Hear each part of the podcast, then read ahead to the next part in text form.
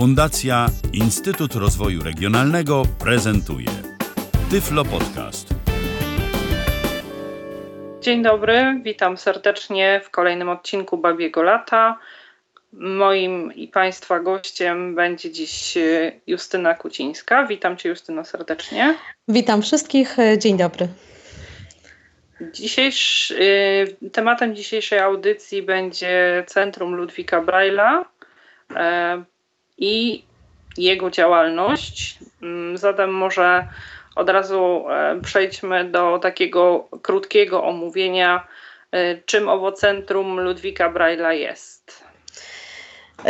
Centrum Ludwika Braila jest tak naprawdę tytułem projektu, który realizujemy jako Fundacja Instytut Rozwoju Regionalnego już od trzech lat. Czy mnie słychać?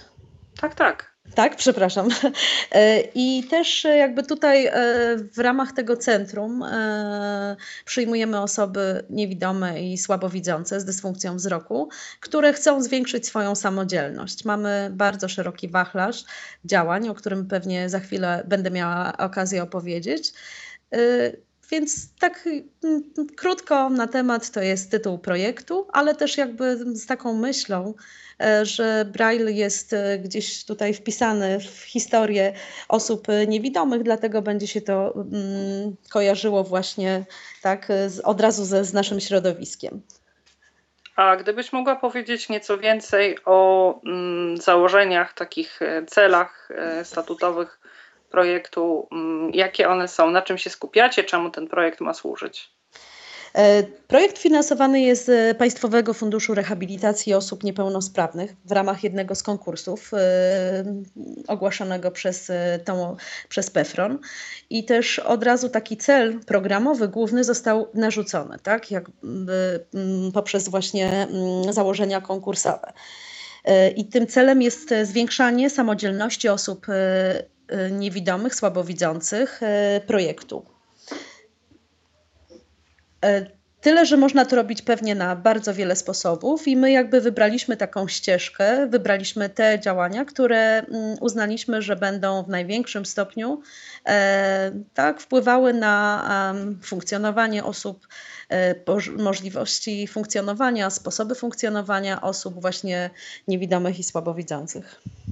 Rozumiem, że te swoje działania organizujecie przez formę różnego rodzaju szkoleń, tak?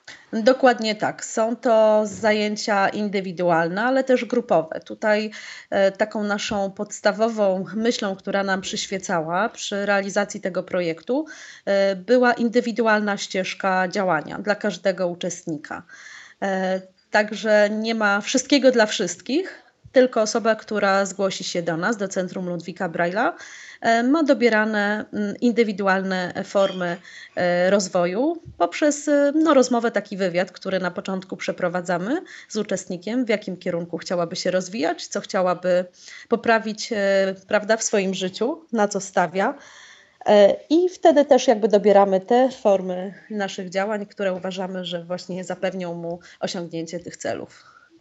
A mm, jeśli już rozmawiamy o formach, chciałabym spytać, czy to są szkolenia e, stacjonarne, które odbywają się w jakimś konkretnym miejscu, czy e, projekt dopuszcza również możliwość e, organizowania dla beneficjentów szkoleń wyjazdowych, albo czy mogą być na przykład pewne elementy szkoleń prowadzone w domu jakby u beneficjenta? Jak to wygląda?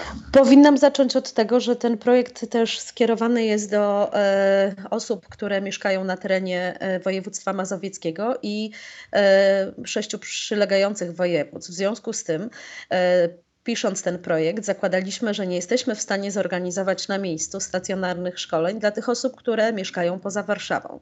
Y, tak też y, z tą myślą rozpisaliśmy y, bardzo różnorodne formy organizacji tych szkoleń, więc mamy i zajęcia stacjonarne, które są no, skierowane z myślą o tutaj o osobach zamieszkałych na terenie Warszawy, którym łatwiej jest dojechać, przyjechać do nas popołudniem, tak, nawet po pracy, bo zajęcia są organizowane stacjonarne o godzinie 17. E, są też e, zajęcia mm, weekendowe i tu już gwarantujemy zakwaterowanie i wyżywienie. W związku z tym dla osób spoza Warszawy jest to też forma i możliwość tak, uczestnictwa w ogóle w takich warsztatach. A w tej chwili na przykład jesteśmy na etapie organizacji szkoleń wyjazdowych. E, właściwie to też robimy w obrębie tutaj e, Warszawy, ale będą to szkolenia bardzo intensywne, tygodniowe, więc tam podczas tego tygodnia uczestnicy będą ciężko przez cały dzień pracować. I tu już jakby tak mają również zapewnione zakwaterowanie, wyżywienie, pomoc asystentów, zwrot kosztów dojazdu. E, więc podkreślając to, chcieliśmy obsłużyć wszystkie osoby zainteresowane. Chcieliśmy, żeby była możliwość wyboru. Tak mm, więc przez tą organizację, o której tutaj krótko mówiłam, myślę, że każdy znajdzie coś dla siebie. E, są też formy wsparcia, które e, odbywają się w pracy jeden na jeden, tak? Jeden uczestnik i jeden trener. I są to zajęcia komputerowe oraz orientacja przestrzenna. I to również organizujemy e, w miejscu zamieszkania uczestnika. Mam na myśli choćby orientację, no to najbardziej przydatną e, tak będzie w momencie, kiedy osoba będzie później mogła z tego skorzystać i poznać te miejsca, które go interesują, przejść jakieś trudne miejsca, poznać plan miasta czy cokolwiek innego, co jest Albo w zakresie. swoją najbliższą okolicę. Okolice, dokładnie. A zajęcia komputerowe, tutaj mamy też jakby tą elastyczność w sobie, że możemy zorganizować je w biurze, tak, albo też w miejscu zamieszkania uczestnika w domu, tak. I najczęściej jakby z tej formy e, pracy w domu z instruktorem korzystają osoby spoza Warszawy, które no nie są w stanie na kilka godzin zajęć dojechać e, do Warszawy, tak, i tego samego dnia jeszcze wrócić.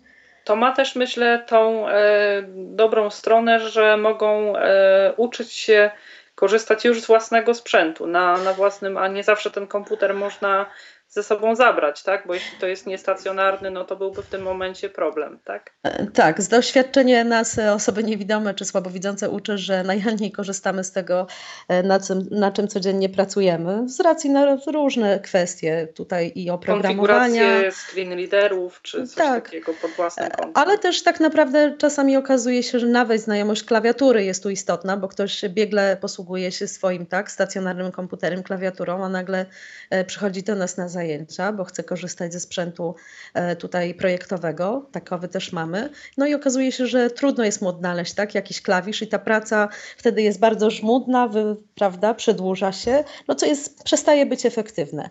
E, więc y, tutaj no, decyzję pozostawiamy samym osobom zainteresowanym ale też jeżeli ktoś jest chętny, to mamy sprzęt e, na wyposażeniu z udźwiękowieniem, z programem powiększającym, e, z programami, z innym oprogramowaniem specjalistycznym i taka osoba może również tutaj skorzystać e, z naszego sprzętu. Choćby też takie osoby, które nie mają jeszcze komputera w domu, a chciałyby po prostu choćby podstawy jakieś tam poznać na takich zajęciach. Jasne. To mm, Teraz chciałabym zapytać od strony tej e, kwalifikowania beneficjentów do projektu. Ale e, jeszcze, Jak... jeżeli tak? Alicja pozwolisz, to wtrącę, że e, kwestia indywidualnych zajęć komputerowych muszę to jakby wyjaśnić, bo to może też mieć jakieś znaczenie i ma przynajmniej dla nas, tak? I widzę, że też dla tych osób, które już skorzystały. Praca jeden na jeden może tutaj w mniejszym nawet wymiarze godzin jest o tyle efektywna, że człowiek robi to, co go interesuje. Nie musi iść z grupą, nie zawsze uczestnicy grupowych zajęć komputerowych są na tym samym poziomie, więc wtedy zawsze ktoś jest słabszy, lepszy, prawda? Ktoś widzi, ktoś mniej widzi i staje się to dość problematyczne. Więc tutaj przyjęliśmy założenie, że nawet w mniejszym wymiarze godzin, ale praca jeden na jeden będzie, prawda, tutaj no, sprawdzała się. To ma też ten duży plus, że osoba nie będąc w grupie, nie będzie się obawiała powiedzieć instruktorowi, że na przykład na tym polu ma mniejsze doświadczenie, radzi sobie gorzej, żeby pewne kwestie e, przepracować raz jeszcze, czy nawet dwa razy e, gdzie w grupie no, zachodzi obawa, że jakoś będzie tą grupę opóźniać, czy coś podobnego, tak? Poza tym też zajęcia grupowe z reguły mają narzuconą formę, tak, program i tutaj no, trudno, żeby każdy z sześcio czy osobowej grupy mówił co chce, tak. A praca no jeden na jeden, czyli też daje taką możliwość i wybór oczywiście uczestnikowi i instruktorowi. Zawsze uprzedzam, że to jakby oni dogadują się, rozmawiają o programie, o zakresie, co chcą zrealizować, mają tylko informacje ile godzin, tak, mają przydzielonych i wtedy już jakby szczegóły, tak, omawiają sami indywidualnie. Poza tym taka forma dopuszcza też większą elastyczność, jeśli chodzi o y, termin czy porę, prawda? Tak, Bo... zdecydowanie. Zdecydowanie tak. Mamy rzeczywiście tutaj też y, właściwie tak bardzo jesteśmy, nie chcę powiedzieć kreatywnie, ale elastyczni też. Jeżeli ktoś ma problem, e, nie wiem, chwilowy, tak, jakiś tam zaistniała sytuacja, gdzie chciałby skontaktować się z pogotowiem komputerowym, no to też jakby ma e, kontakt do instruktora, który prowadzi z nim zajęcia, może zadzwonić w każdej chwili i też to jest realizowane w ramach właśnie e, tego rodzaju wsparcia. Jasne.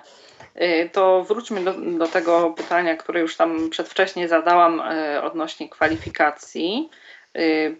Wspomniałaś o tym, że to mm, osoby z mieszkańcy województw mazowieckiego i sześciu ościennych E, to o tym warunku już wiemy. Natomiast e, jak przebiega e, ta kwalifikacja już u Was wewnętrzna? Czy ktoś potrzebuje jakiegoś zaświadczenia lekarskiego, czy wystarcza orzeczenie, czy po prostu każda osoba mająca właśnie jakieś problemy ze wzrokiem może się zgłosić do Was i później już przez tą E, jakby powiedzmy taką wstępną poradnię, czy tam, no poradnie to może mm, nadużycie, ale e, w tej rozmowie wstępnej e, wspólnie z Wami zastanawia się ewentualnie, jakie szkolenia byłyby najbardziej adekwatne do jej potrzeb, tak? Pierwszy jakby etap ten rekrutacji, no, narzucone są wymogami konkursu, tak, z którego finansowany jest nasz projekt to znaczy osoby z dysfunkcją wzroku, ale y, które posiadają orzeczenie w stopniu y, znacznym i umiarkowanym bądź równorzędne. E, drugi jakby warunek to właśnie mieszkańcy Mazowieckiego i województw przylegających. E, trzeci warunek jest taki, aby to były osoby w wieku aktywności zawodowej, więc tylko osoby pełnoletnie, tak, które jeszcze nie ukończyły 65 roku życia, mm, mogą tutaj przystąpić do nas e, do projektu. To jest ten pierwszy etap taki, który wiąże się też z dokumentacją konkursową i z naszymi dokumentami, które jakby tak, no musimy ten proces biurokracji niestety przechodzić, e, wypełnić z uczestnikiem. E, w drugim jakby takim, e, na drugim poziomie też patrzymy tak naprawdę po pierwsze, jeżeli chodzi o uczestników, ponieważ wspomniałam, że projekt trwa 3 lata, to to, czy są to osoby nowo zainteresowane, czy takie, które już są z nami od samego początku. E, Centrum Ludwika Braille'a. E, preferujemy osoby nowo zainteresowane oczywiście, bo chcemy e, tak naprawdę dotrzeć do jak największej grupy, ale tutaj też jest ale, ponieważ nie wiem, w przypadku zajęć angielskiego, który właściwie no, polega na tym, żeby to stale tak, podwyższać swoją umiejętności językowe, no nie ma też jakby tutaj uzasadnienia tworzenia co, nowu, co roku nowej grupy, jeżeli zgłaszają się osoby, które od początku z nami są, tak, na tym kursie angielskiego, więc wtedy no tutaj stosujemy to jakby mm, indywidualnie, patrząc właśnie na to, czy osoba już brała udział w zajęciach. Ale też y, patrzymy poza właśnie tym uczestnictwem, czy osoba już y, była w poprzednim etapie, czy dopiero teraz się zgłosiła, e, na motywację. Bo jeżeli znamy człowieka i też wiemy, jak pracował wcześniej, współpracował, E, i na ile to dla niego było korzystne, tak, e, to wtedy też potrafimy ocenić jako zespół tutaj pracowników e, zaangażowanych w ten projekt, jakie to rokuje tak pracę na przyszłość. Czyli nie ma takiej możliwości, żeby osoba, która powiedzmy, nie wiem, w pierwszym etapie bardziej powiedzmy towarzysko traktowała e, szkolenie, miała możliwość e, uczestnictwa w etapach następnych, tak? Nie, to towarzysko to nie, bo to kwestia mm, kontaktu z, z ludźmi, z otoczeniem, tak? I wyrabiania różnych więzi i też no, stosowania norm społecznych jest ważna. Bardziej tu myślę o takich no, osobach, które tak, nie wiem, deklarowały uczestnictwo, były w mhm. kontakcie, mhm. załóżmy, miały już wytyczoną tam ścieżkę swojego działania i no, brzydko mówiąc nawalały, tak? To znaczy jedna, druga nieobecność, trzecia. Czasami, no, oczywiście, że wszystko jest uzasadnione, tak? Jeżeli nieobecności no, mają uzasadnienie, to okej, okay. natomiast jeżeli ktoś wymyśla powody, że dlaczego nie przyszedł. No jakby rozumiesz, tu chodzi o, o motywację, tak? Bo to też tak, widać a poza po tym uczestnikach. ktoś inny, kto rzeczywiście byłby bardziej zmotywowany, e, mógłby po prostu skorzystać w miejsce tej osoby, która no, najwyraźniej e, okazało się, że nie jest aż tak bardzo zdeterminowana do korzystania z tych szkoleń. E, chciałabym zapytać Cię. Mm, Przepraszam, jeszcze tak? się włączę, bo mówisz o, e, że więc bardziej by skorzystała. Ostatnio robiliśmy rekrutację na wyjazd i jedna z uczestniczek napisała, że mimo, że była informacja, że projekt jest bezpłatny, finansowany ze środków PEFRON-u, że zapłaci wszystkie pieniądze, żeby być z ludźmi w grupie i żeby Aha. pojechać na zajęcia. Więc są sytuacje, kiedy no, ludzie bardzo potrzebują tak, e, zmiany otoczenia, wyjścia z domu nauczenia się czegoś nowego, nowej umiejętności i no jakby na ten moment, nie znając osoby, jeszcze osobiście, uważam, że kobieta jest bardzo zmotywowana. Tak? E, a oczywiście, że czas pokaże, tak, jak będzie to wyglądało. Nie no, oczywiście ja y, jakby nie umniejszam roli mm, jakichś kontaktów towarzyskich czy rozwijania zdolności interpersonalnych, tylko miałam y, bardziej na myśli taki kontekst, że E, dobrze, jeśli na przykład w zajęciach mających na celu podniesienie umiejętności, nie wiem, w zakresie na przykład języka angielskiego, biorą osoby, które rzeczywiście są zainteresowane podnoszeniem swoich kompetencji w zakresie języka angielskiego, a nie rozwijaniem zdolności interpersonalnych. To zdecydowanie tak. Zresztą no tutaj mamy też narzędzia, tak, żeby to weryfikować. E, choćby w przypadku angielskiego, no to są testy językowe, które na koniec e, są wypełniane przez grupę. O, właśnie e, tutaj dopytam. Na koniec mówisz o testach. A jak to wygląda na początku? Czy przed przydzieleniem do konkretnej grupy albo oszacowaniem, jakiego rodzaju szkolenie mm, będzie najbardziej przydatne?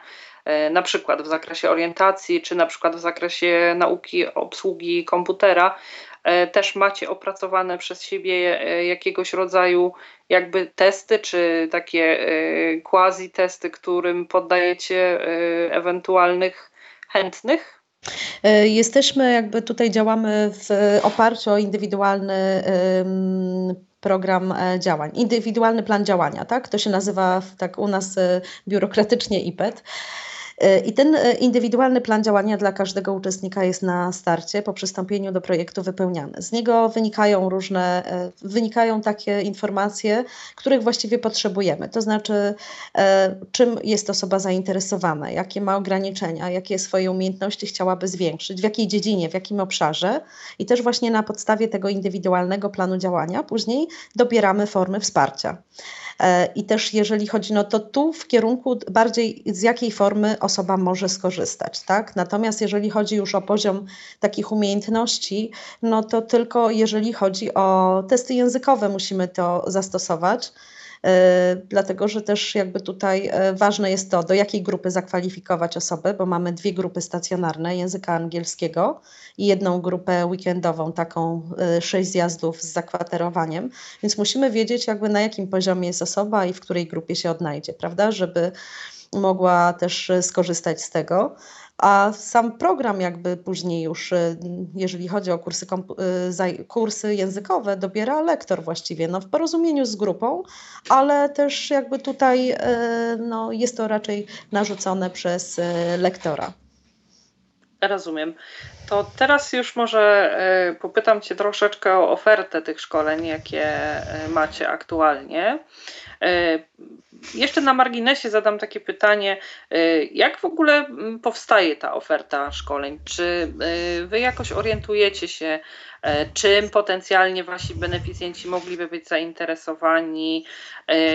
Co jakby mm, w tej chwili jest e, takie najbardziej potrzebne e, i na tej e, podstawie mm, jakby mm, próbujecie skomponować listę tych szkoleń, które rzeczywiście najlepiej by służyły beneficjentom, czy po prostu macie pewne wymogi jakby konkursowe, te szkolenia muszą być do nich dopasowane i następnie e, szukacie osób chętnych e, wziąć udział w tego typu mhm. E, szkoleniach. Projekt pisaliśmy kilka lat temu, dlatego że jakby tutaj pierwszy etap rozpoczął się już 1 kwietnia 2012 roku. I, i pół roku wcześniej był składany wniosek, więc rozeznanie rynku na temat dostępności w ogóle szkoleń dla osób niewidomych, słabowidzących robiliśmy wtedy. E, ponieważ no jakby tu były różne zgłoszenia, tak, że osoba właśnie niewidoma nie może pójść na kursy do szkoły jakiejś językowej, bo zwyczajnie no, nie są dostosowane materiały, tak, bo lektor nie wie, jak pracować ze osobą niewidomą. I dlatego też wiemy, że jest zawsze duża potrzeba zajęć komputerowych. Zdajemy sobie sprawę, jak i ogromny wpływ ma na nasze funkcjonowanie taka samodzielność, takie podstawy, tak? czyli poruszanie się swobodne przemieszczanie z laską, czy też czynności życia codziennego, wykonywanie prostych czynności w domu. Dlatego te formy wsparcia y, zapisaliśmy już te kilka lat temu tak w projekcie. Ale też wpisaliśmy taką pulę szkoleń pod tytułem szkolenia miękkie i tutaj ten y, rodzaj szkoleń dobieramy do zainteresowań, potrzeb naszych uczestników. Ja zawsze powtarzam uczestnikom, kiedy wypełniamy z nimi indywidualne plany działania, że ja zorganizuję niemalże każde szkolenie, oczywiście, które będzie dla nich, e, prawda, no, coś zmieniało w ich życiu, które będzie zbliżało do postawionego przez nich sobie celu. E, jeżeli znajdę sześć zainteresowanych tym tak, e, tematem osób i jeżeli, nie wiem, sześć osób mi mówi... przerywam, tak? czyli gdyby jakaś grupa, załóżmy, znalazła się, że tak powiem, sama z siebie, chcąca mm, wziąć udział i miałaby pomysł i plan, e, na przykład, e, nie wiem, chcieliby w przyszłości e, założyć jaką dzia jakąś działalność wspólnie i potrzebne by były im do tego jakby no, nabyte kompetencje. Czy byłaby możliwość taka, żeby do Was się zwrócić i zorganizować szkolenia potrzebne do ich nabycia? Muszę być trochę formalistką. Jeżeli formalnie spełniają prawda, warunki, mhm. to oczywiście, że tak, e, że tutaj Jasne. E, jest to możliwe, tak, żeby taki kurs e, zorganizować. Ostatnio na przykład tak patrzyłyśmy z koleżanką, z którą pracuję w projekcie, na listę szkoleń, które już w, tym, w ciągu tych dwóch lat zorganizowałyśmy, szkoleń miękkich. No i okazuje się, że już niemal wszystko było, tak. Oczywiście, że może nie wszystko, ale to kwestia, prawda, też pomysłu na nowe jakby tutaj nowe jakieś takie kierunki tak, rozwoju osobistego. E, osoby nam zgłaszają różne też pomysły i też ostatnio takim dużym zainteresowaniem, jak widzę wśród uczestników, na przykład e, są zajęcia ruchowe. Jest duża potrzeba w grupie osób niewidomych, słabowidzących, przynajmniej tych, z którymi ja mam kontakt, na zajęcia choćby taneczne, tak? czy jakieś po prostu takie poruszanie się dla zdrowia, dla relaksacji.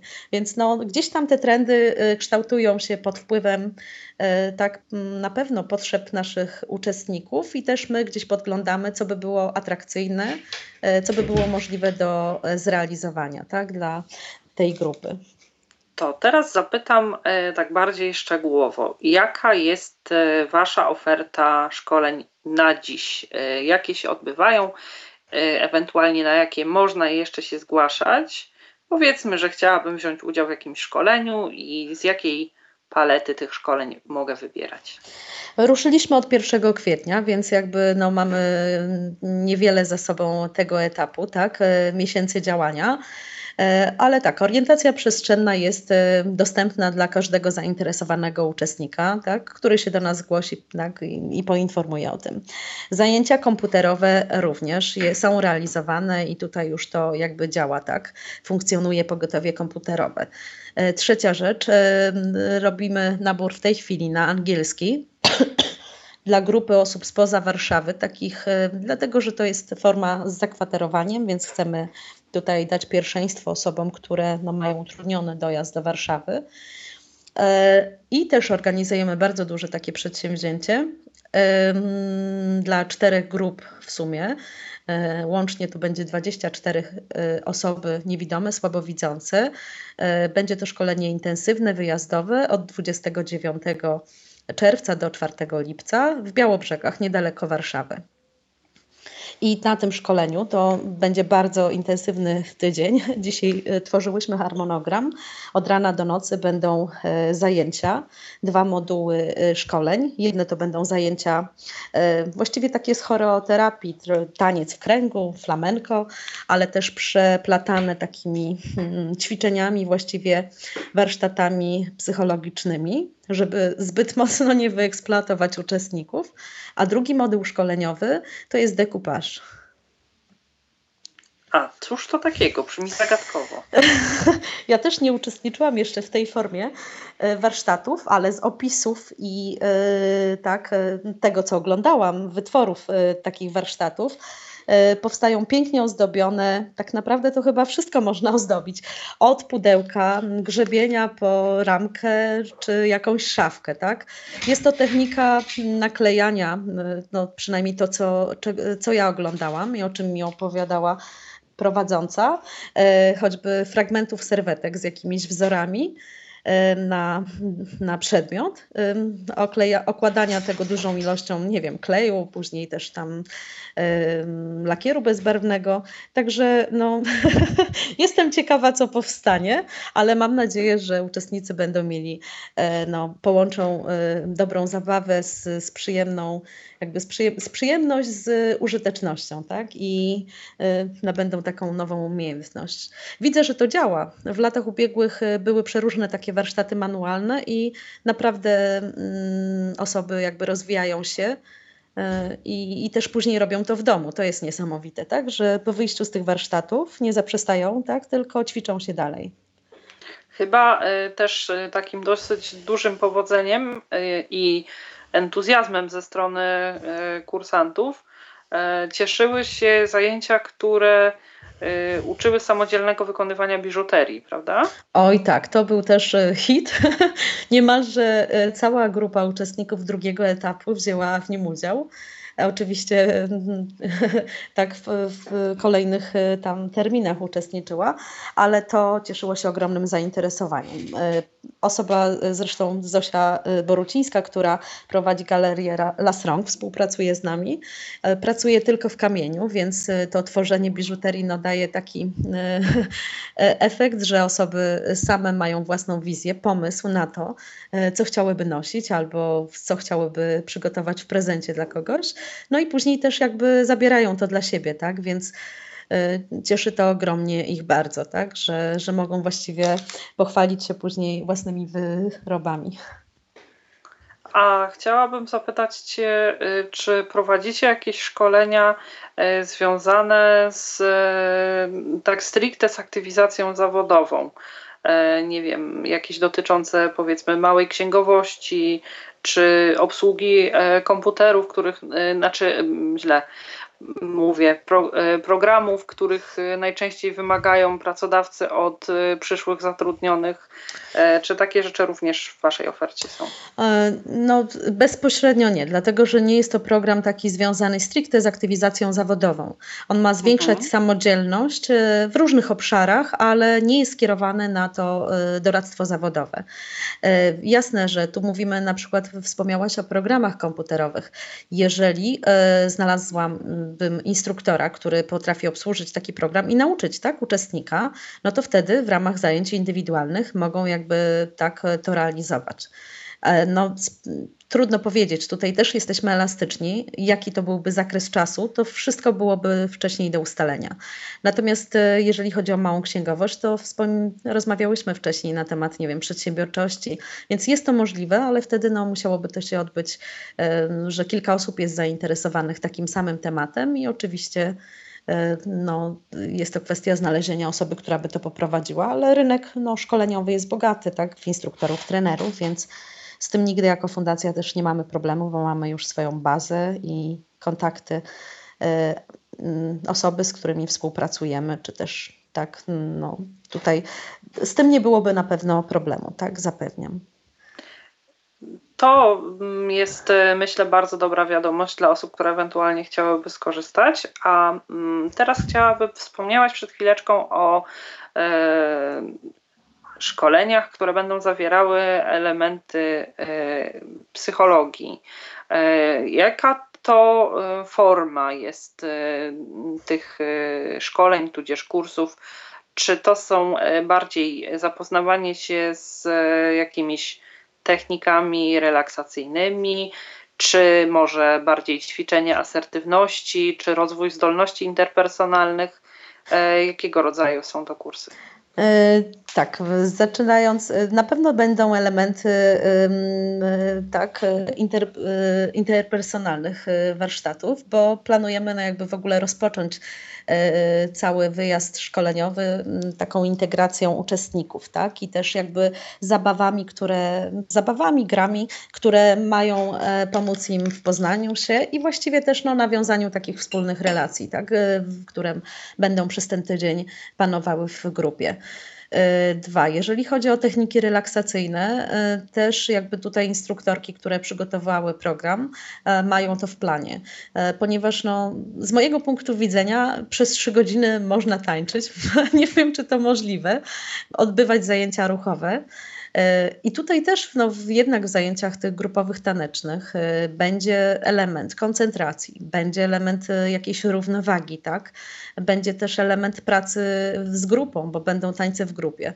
Więc prowadzący chcą to jakby tak nie naładować tego tylko i wyłącznie takimi zajęciami fizycznymi, ale też przeplatać właśnie z relaksacją i z takimi zajęciami, które właśnie umożliwią e, złapanie oddechu. E, jeżeli chodzi o szczegóły, już o konkretne gry czy zabawy, jakby tego niestety nie znam, e, dlatego że one robią opis na razie dla siebie, tak? W sensie mnie dają do zaakceptowania tylko temat i poszczególne tematy. Omawiamy to dokładnie, w jaki sposób poszczególne tematy mogą wpłynąć i przydać się też osobom, uczestnikom. Natomiast już o bardzo szczegółowym takim e, programie, punkt po punkcie, będziemy rozmawiać w następnym tygodniu, żebym mogła ewentualnie jako osoba niewidoma podpowiedzieć jakieś rozwiązania, tak? albo też no, powiedzieć, że to nie zadziała i musimy tutaj e, w inny sposób pracować z grupą. Rozumiem. Nie byłabym sobą, gdybym nie zapytała o czynności dnia codziennego. E, uważam, że to są bardzo potrzebne e, zajęcia, bardzo potrzebne kursy i e, takie dające mm, taką wiedzę elementarną, którą każdy człowiek, niezależnie od tego, na ile jest sprawny czy niesprawny, mm, posiadać powinien. Jak wyglądają u Was te zajęcia? I jeszcze chciałam zapytać, bo E, swego czasu bardzo spodobał mi się pomysł taki, e, iż e, wasi kursanci mieli możliwość skorzystania z porad, informacji w zakresie savoir-vivre. Czy nadal jest to kontynuowane? W tym roku jeszcze, tak jak mówię, od kwietnia zaczęliśmy, więc nie było kursu savoir vivre, ale myślę, mhm. że na tyle godzin e, szkoleń miękkich, e, które mamy przewidziane i też obserwując uczestników, e, z pewnością będziemy chcieli takie zajęcia zrealizować w kolejnych miesiącach. Odpowiadając na drugie Twoje pytanie, czynności życia. E, ta forma jest e, organizowana w ramach orientacji przestrzennej i właśnie i nauki czynności życia codziennego, więc e, osoba ucząca się ma zajęcia z tyflopedagogiem, tak, który jakby też ma doświadczenie w pracy z osobą niewidomą i tutaj zawsze szukam, uśmiecham się, ponieważ e, instruktorów pytam, czy gotuje, czy nie. No bo jeżeli ktoś prawda, na co dzień e, nie lubi kuchni, to trudno, żeby mm, tak umówić go z osobą niewidomą, która będzie chciała nauczyć się, nie wiem, tam wypieków, piecze gotowania czy czegokolwiek innego. Więc szukam odpowiednich osób, tak, które będą miały te umiejętności przekazania wiedzy, ale też będą to robiły z pasją. I w ubiegłym roku organizowaliśmy to indywidualnie, albo w domu uczestnika, albo też tutaj u nas w biurze. Mamy kuchnię wyposażoną zresztą. E, w ramach projektu w różne urządzenia i, i naczynia, tak żeby po prostu była mm, kuchnia, e, do której e, zainteresowana osoba przyjdzie i będzie mogła tak nabyć te umiejętności, których nie ma, albo rozwinąć te, które ma słabo wyrobione. W tym roku również taka możliwość istnieje i też nie ukrywam, że szukałam na rynku możliwości, żeby stworzyć e, w większych grupach takie zajęcia, czynności e, życia codziennego, e, choćby, nie wiem, w dwu, trzy osobowych, nawet w trzy, czteroosobowych grupach z instruktorem, gdzieś na zewnątrz, prawda, żeby to było takie nie tylko praca jeden na jeden, ale również później no, wspólna przyjemność, choćby zasiadania do stołu i, i konsumpcji tego, co przygotują w ramach zajęć. Jasne to też rozwija e, jakby mm, umiejętności współpracy, więc e, mm, też na pewno jest e, dużym plusem. To teraz już zmierzając do końca naszego spotkania, chciałabym zapytać Cię trochę o mm, Twoje odczucia osoby kierującej, przyglądającej się temu wszystkiemu, co w projekcie się dzieje.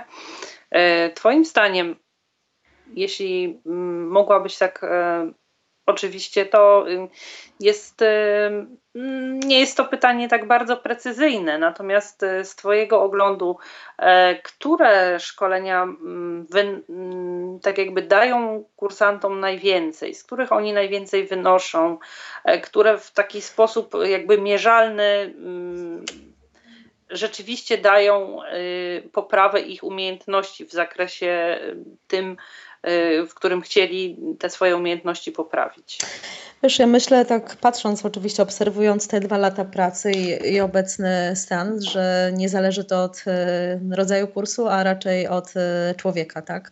E, nawet mhm. jeżeli ktoś chce przyjść, nie wiem, mówię nawet, bo być może już tutaj zbyt dużo jakby też było tego organizowanego i ja z punktu widzenia patrzę, że niektórzy właśnie byli na jednym, drugim, trzecim szkoleniu z tego samego obszaru, że to jest kwestia bardzo indywidualna i i jakby nie da tego się zmierzyć, tak? To zapewne ma na to ogromny wpływ prowadzący i sposób przekazania tych informacji, czy, czy przekazania tych umiejętności, które posiada, e, ale też właśnie motywacja człowieka i jego zaangażowanie tak, w to działanie. E, mierzalne są na pewno kursy angielskiego, tak? no bo tutaj to, to jest taka umiejętność twarda i osoby wychodzą z konkretną umiejętnością, którą, prawda, mm, jakby mogą wykorzystać. No ale każde inne też szkolenia miękkie przecież to też są umiejętności, y, które no, osoby nabywają, choćby ta biżuteria, o której wcześniej rozmawiałyśmy. Y, niektóre z osób, które były, uczestniczyły w tym kursie, y, no nawet nie tylko robią dla znajomych, prawda, i gdzieś tam dla rodziny, ale też zajmują się sprzedażą, tak, tego, więc mamy tu jakąś formę aktywizacji, tak, ale no na razie na jakąś tam mikroskalę. No tak, ale jest połączone przyjemne z pożytecznym, więc e, na pewno mm, jeśli znajdują nabywców e, przygotowywane przez nich elementy biżuterii, to mm, myślę, że spokojnie można powiedzieć, że efekt zajęć jest jak najbardziej pozytywny. Wiesz, to co jeszcze, przepraszam, włączę się tak? na przykład zajęcia komputerowe. Tu też jakby widzę te pogotowie komputerowe, że technologie się cały czas zmieniają, tak? Nowe oprogramowanie, nie tylko dla osób niewidomych, ale też no, widzących, więc tu jest stała potrzeba podnoszenia tych umiejętności, bo co chwila okazuje się, że nawet jeżeli jesteśmy biegli, tak, e, to w obsłudze nowoczesnych urządzeń, to pojawia się problem, bo tu jakieś tak, nowe się a to zmienia, jakaś to nowa strona, tak, banku i chciałabym z kimś to przejrzeć, albo też strona, nie wiem, PKP, cokolwiek. I tak, jest tu stała potrzeba i tak naprawdę e, tak, podnoszenia tych umiejętności, a przynajmniej bycia w kontakcie z kimś, kto może nam podpowiedzieć. Bardzo często jasne, że dzieje się tak, że mamy znajomych, E, kolegów, którzy mają takie zdolności, ale też jakby tutaj no, to liczymy się z tym, że ktoś może, zechce, ma czas, a w przypadku no, korzystania z zajęć to jest takie uczciwe, tak? Ja daję do dyspozycji jakby osobę mm, prowadzącą i też uczestnik na jasnych zasadach, tak określonych, e, może z nią, no może nie w każdej chwili, tak, bez szaleństwa, ale jakby jest tutaj w kontakcie, tak, z, tą, z tym prowadzącym. Jeżeli coś tam się pojawia, coś się zmienia, coś się dzieje. To teraz zapytam Cię, mm, które mm, w Twoim odczuciu zorganizowanych przez Was szkoleń cieszą się największym powodzeniem, e, na które trzeba się spieszyć ze zgłaszaniem podczas konkretnych naborów, dlatego że bardzo szybko i bardzo łatwo może zabraknąć miejsc? E, to jest e, trzeci rok, więc co roku zwiększamy liczbę godzin dla uczestników. Zwiększamy oczywiście też liczbę samych uczestników. W tym roku przyjmiemy 100 osób niewidomych i słabowidzących więc są jeszcze wolne miejsca, zapraszam serdecznie. Jeżeli chodzi o liczbę godzin, myślę, że każdy znajdzie dla siebie swoje miejsce i tutaj też mamy taką metodę, że w przypadku szkoleń miękkich, jeżeli grupa jest, duża grupa jest zainteresowana, ponad 6 osób danym tematem, to oczywiście, że organizujemy kolejne szkolenie o tej samej tematyce, tak, żeby nie zostawić nikogo z poczuciem, że no nie zdążył, tak. Tak jakby e, dzielicie grupę, tak? Tak, e, dzielimy mhm. zainteresowanych na grupy i wtedy po prostu organizujemy warsztaty o tej samej tematyce. Na pewno angielski, no to jest lista ograniczona, tak, bo mamy tylko dwa kursy stacjonarne i jeden ten z zakwaterowaniem. Zajęć komputerowych jest dość dużo orientacji przestrzennej, więc y, myślę, że tutaj może pośpiech nie jest skazany, ale oczywiście, że no, kto pierwszy, ten lepszy, więc jakby ten okres rekrutacji też musimy kiedyś zakończyć. Dlatego zapraszamy. To zapraszamy. Już dzisiaj. W takim razie na koniec chciałabym, e, żebyś podała mm, naszym słuchaczom wszelkie możliwe formy kontaktu, e, tak aby mogli po wysłuchaniu naszej dzisiejszej rozmowy, jeśli zdecydują się na uczestnictwo w którymś e, z organizowanych przez Was szkoleń, bez problemu zarejestrować się, skontaktować z Wami.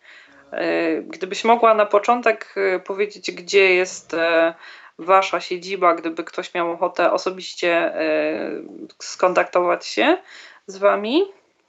Siedziba, siedziba jest w Krakowie, ale my jako Biuro Centrum Ludwika Braila pracujemy w Warszawie na Placu Konstytucji 5 przez 4.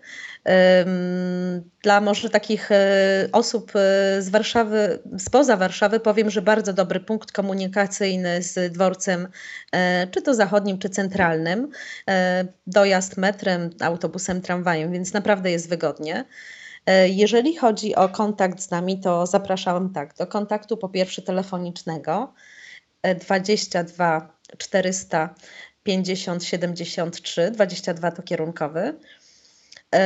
I tutaj dodam od razu, że pracujemy w godzinach 8-17, bądź też adresu mailowego, najlepiej może do mnie, justyna.kucińska, bez polskich znaków, małpa FIR, jak Fundacja Instytut Rozwoju Regionalnego.org.pl. I można się pod tym adresem zawsze skontaktować, tak? Serdecznie zapraszam to ja e, również w imieniu e, Justyny i wszystkich pracowników e, projektu Centrum Ludwika Braila zapraszam Państwa. Mam nadzieję, że udało się nam dziś wspólnie rzucić nieco więcej światła na to, czym projekt się zajmuje, jaka jest oferta przeznaczona dla beneficjentów.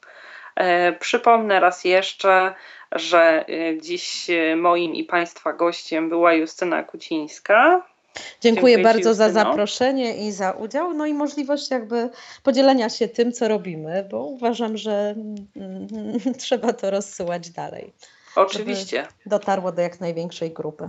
Ja też uważam, że warto mówić o tym i bardzo Ci dziękuję za mm, przyjęcie zaproszenia do Babiego Lata. E, państwu serdecznie dziękuję za uwagę i e, w imieniu swoim i realizującego audycję Tomasza Bileckiego dziękuję za uwagę i zapraszam do wysłuchania kolejnych audycji z cyklu Babie Lato. Kłaniam się, Ala Witek. Do usłyszenia. Był to Tyflo Podcast. Pierwszy polski podcast dla niewidomych i słabowidzących. Program współfinansowany ze środków Państwowego Funduszu Rehabilitacji Osób Niepełnosprawnych.